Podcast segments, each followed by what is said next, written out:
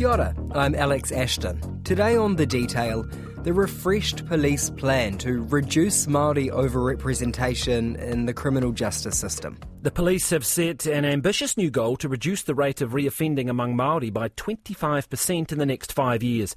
It's one of many targets set out in their new Māori strategy, Te Huringa o Te Tai. Other than seeing arrest as our first option, looking at how we could do things different. Just because you're Māori sitting in a Porsche or a Maserati doesn't mean that they have the right to pull you over. But how different is this strategy from the Māori strategy of the same name, but in English, Turning of the Tide, released 7 years ago? And how seriously can we take it, given it was announced hard on the heels of armed police patrols being trialled in largely brown areas such as South Auckland? And so in the 1 week that strategy is released in order to change those statistics and reduce the Māori reoffending rate by a significant amount, while also having armed police forces in communities where there are a lot of Māori in Pasifika. More on that soon, but first let's look at this new strategy, Te Huringa o Te Tai. They're familiar figures. Māori make up 51% of the prison population, 66% of the number of young people arrested, and more than half of those warned or charged following police pursuits. Police say they want to do their bit to stem those numbers. Marnie Dunlop is RNZ's Māori News Director. She's looked at both strategies. The Turning of the Tide strategy, which was released in 2012, had quite specific targets around prosecution, around traffic offences, around youth arrests and prosecutions. I was just looking at the targets that they had when that first came out, and also an update of where those were at in 2016. And on the face of it then, that there wasn't much that had changed. The 2012 plan aimed to cut first-time offenders by 10% by 2018. The numbers didn't budge. The police wanted to cut re-offending by 20%, but that actually went up for both youth and adults.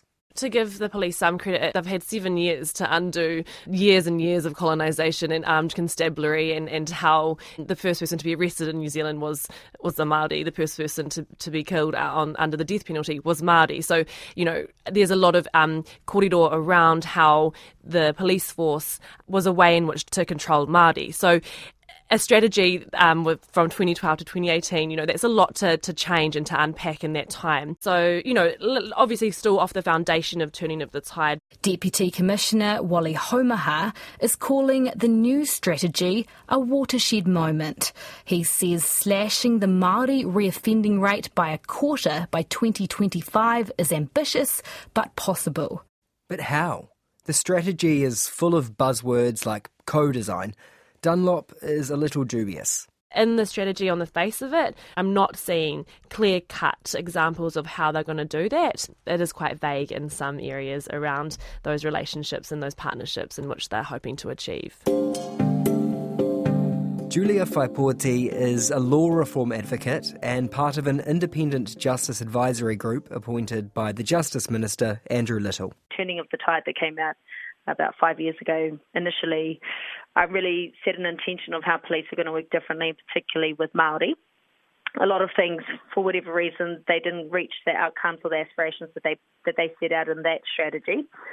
And this is almost what I would see as a reaffirmation and commitment to what was that strategy set years ago. The big headline from it was this idea of reducing Māori reoffending by a quarter by 2025. Is that the right target to set? I think it's admirable and right for the police to set a target because it makes them accountable. They need to be looking at changing their practice and holding themselves accountable to how they reach that. Because in order to reach that, they're going to have to change the way that they practice. I guess the one thing that I would be critical about that is it puts it on Māori. We're going to reduce Māori reoffending when actually, and the Commissioner Mike Bush said in 2012, recognise the racist practices of police and operations, knowing that Māori are more likely to be stopped, arrested, charged, that was something police have owned. That actually, in order to do that, the onus needs to be on police to change how they practice and where they patrol and how they exercise discretion. So that's when police take it upon themselves to choose which path they go down: arrest, court case, jail, or try another means. Here's Lisa Owen interviewing Commissioner Mike Bush back in 2015. You've said that you've got to be careful about how you use your discretion. Have you got a problem there at the moment in exercising that discretion? I think we did, because we collected data right from the start when we started applying something called alternate resolutions, and we saw that there was a bias. So in talking to my people, I wanted them to understand that there could be an unconscious bias in how we deal with that. So being tougher on Māori, you mean by that? Being tougher on Māori when you had a discretion to make a decision? So as we apply it. But when you use that phrase unconscious bias when you're talking about Māori, you mean racism, don't you? That's what you mean. Unconscious bias, we've spent quite a bit of time getting to understand that, and it does not mean that. It's something that everyone inherently has, and it's important that as police officers and professionals, we know how to understand that and ensure that we don't practice unconscious bias. Building that trust is not going to happen from writing into a strategy saying we're going to rebuild trust with Māori. I mean, the Uruwera raids were only like 10 years ago. The police have apologised to the people of Tūhoe for illegal roadblocks and detentions, while still maintaining that the Uruwera raids were necessary. Even Matao was this year, and we saw the police response there. Last night there was a big increase in the number of both police and protesters, with protest leader Pania Newton alleging that she was pushed over by an officer during the 5-hour standoff. Dozens of police formed a human wall to block people from moving further down, and tensions escalated as protesters went up to meet them. Well, they were there in numbers on behalf of Fletchers, and knowing most of the people that are occupying that land peacefully were Māori. The police actions have always contradicted what they say they want to do. I think it can't be lost that the police are actually owning that colonisation has happened, and that impact is living today. So to have an institution like the police recognise that, a different approach that police have taken in the past in terms of their own strategies. I guess the issue, though, is when you limit it, what can often happen is you can have a police or Crown agency saying colonisation happened, so that means there are more Māori that come into here, and that's beyond their control. But what they have to know is that whatever reasons bring Māori into contact with the police, and sometimes that's a choice of the police, that the police have an obligation under how their own processes and structures work to recognise, actually, but we don't apply this equally or evenly to Māori, so that it doesn't, we don't want to negate responsibility to say colonisation happened, that's beyond police control, that this very firmly does need to put in the police court, what do they need to do differently to ensure that they are meeting their obligations and using their power and control in a way that doesn't actively disadvantage Māori, which is not just historic, that's the current state of play. Armed, loaded and ready to go, this highly trained and new armed defender squad could be patrolling a neighbourhood near you. But it's really difficult to talk about how significant it is when literally within 2 weeks of that strategy being re-released, the police have committed to armed forces and mainly Māori communities, patrolling Māori communities without having had any consultation or communication with Māori within those communities. So this seems really contradictory in terms of what the police actions are showing to what their strategy says that they're doing, as in direct contradiction to each other. The strategy comes out and says we want to work differently with Māori, we want to co-design with Māori, we want to make sure that we build trust with Māori communities, and then at the same time they release a policy and operationalise that policy, which has not done any of that. It's something that I often refer to as adding chocolate chips to the cookie that's already baked. So right now we've had the strategy that's released that's talking about like, this is what we're going to do for Māori, so these are the chocolate chip bits, but the structural practice of policing has already been baked and already implemented. And whether the timing was off or not, I think that the release, which seems I have to say, and many of us who are advocating in this space, we're really alarmed and surprised that this seemed to be triggered from police, that they needed to arm up for the safety of the communities, and in response, what they've used as their excuse or rationale to the white supremacy attacks that happened in March in Christchurch, which is really alarming that they're using that as a reason why they need to arm up and make sure that they're patrolling communities to keep people safe, but knowing that they're patrolling predominantly brown communities, that the impact of the police being armed up in these communities is really dangerous. There is a lot of distrust within the Māori community and police, and the police have and are trying to mend that relationship, as we've seen in the strategy. That was a big part of what they're trying to achieve. When they released the version of this in 2012, did it feel like the police were taking a different approach to trying to balance things out? Again, I think it was a different time, and I remember when that came out, and I was doing quite a few stories around crime statistics, and we don't need to rehash all of those statistics. We are overrepresented in incarceration and prosecution. Reason being why there's a strategy for it. Mm. But back then, at that time, no one was publicly owning up to their unconscious bias or institutional racism within the police force, and I think at that time, after the strategy had been released, that Wally Haumaha, and I think when Mike Bush came in, they openly addressed it and openly acknowledged that it does exist in the police force. And I think there was when a shift started to happen.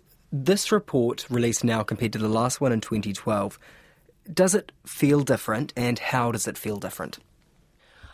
I think it does feel different. In 2012, when that was released, the acknowledgement of institutional racism, unconscious bias within the police force, the impact of colonisation, intergenerational trauma, urbanisation, and the flow and effect of gangs and the part that played weren't fully acknowledged, and if they were, it was vaguely and not as direct as it is now. And so based on that, I think that this is the difference of how the strategy has changed. And as I've been outlining, that this is that Turning of the Tide in 2012 has provided the foundation in order to give put the police in a better position to put this new Te Huringa o Te Tai strategy in place based on what they've learnt in that 7-year strategy. To see the police talking so openly in the strategy, though, about things like historical trauma and the impact of colonisation, and they are making that connection, how significant is that, though? I think over the past few years, the police have been making a conscious effort and being vocal and being quite open about that existing in the police force, and have been for the last few years or so. I think for me personally, seeing it in black and white in a strategy, and acknowledging that has and is happening, the relationship with the police for many Māori isn't great, and for me, reading that, it is a step in a direction in which I hope that the wider force really take that on board and understand what that means. And I think that one of the aspects of the strategy is training for police at the police college, and around cultural competency and understanding where this trauma has come from. Part of the strategy looks at how the police can eliminate racism within the organisation.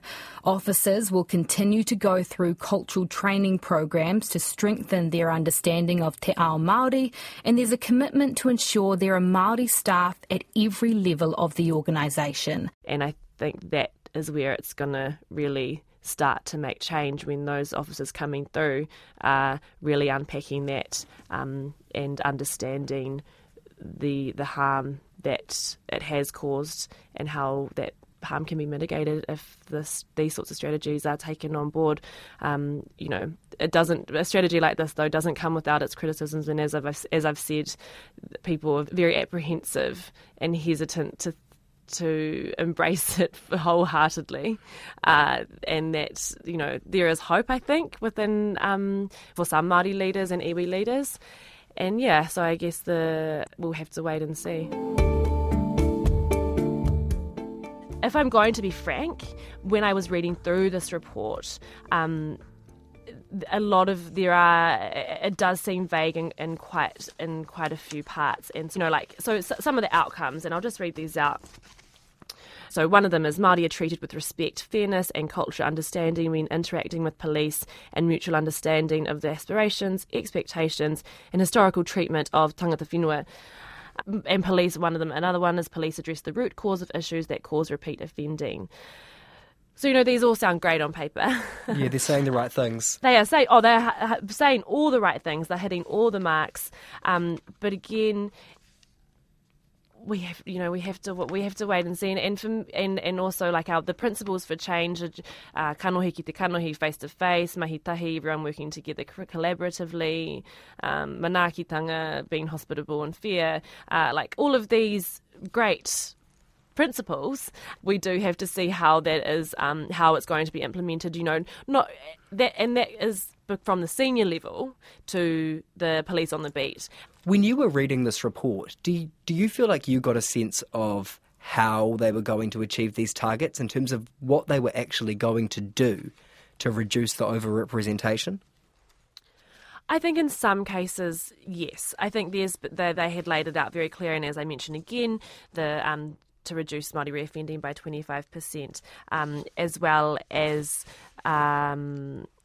focusing on the partnerships with tangata whenua through Māori-led intervention schemes. So, you know, there are clear-cut goals in this, but also on the other hand, there are parts of it that, you know, they want to reduce the impact from facilitators of crime through evidence-based deployment of police resource, that victims of crime are supported to keep themselves safe from further harm. As to how those happen, you know, the language around partnerships and co-design, which is definitely a buzzword in the government at the moment, would really... And, you know, they want to design, pilot new approaches. So I think those sorts of things will definitely be in the works, but in the strategy on the face of it, I'm not seeing clear-cut examples of how they're going to do that. At the end of the report, it talks about when they're looking at the success of this whole thing, one question they will ask themselves is, if police were to do better, what would this look like for Māori? What would that look like for Māori, who you say do still, in many cases, have a strained, untrusting relationship with the police? I mean, if we were to dream big, Pai Tawhiti styles, I think that just dropping that incarceration rate, you know, and 55% of males in prison are Māori, being less than 20% of the population. For our wahine Māori, it's more so. It's almost up to 60%. And so those figures need to drop.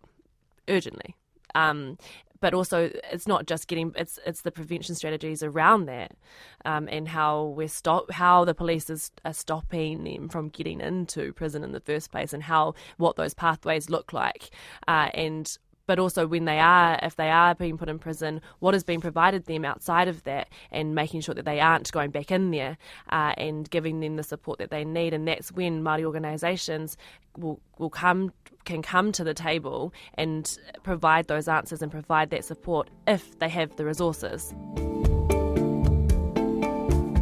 That's The Detail for today. I'm Alex Ashton.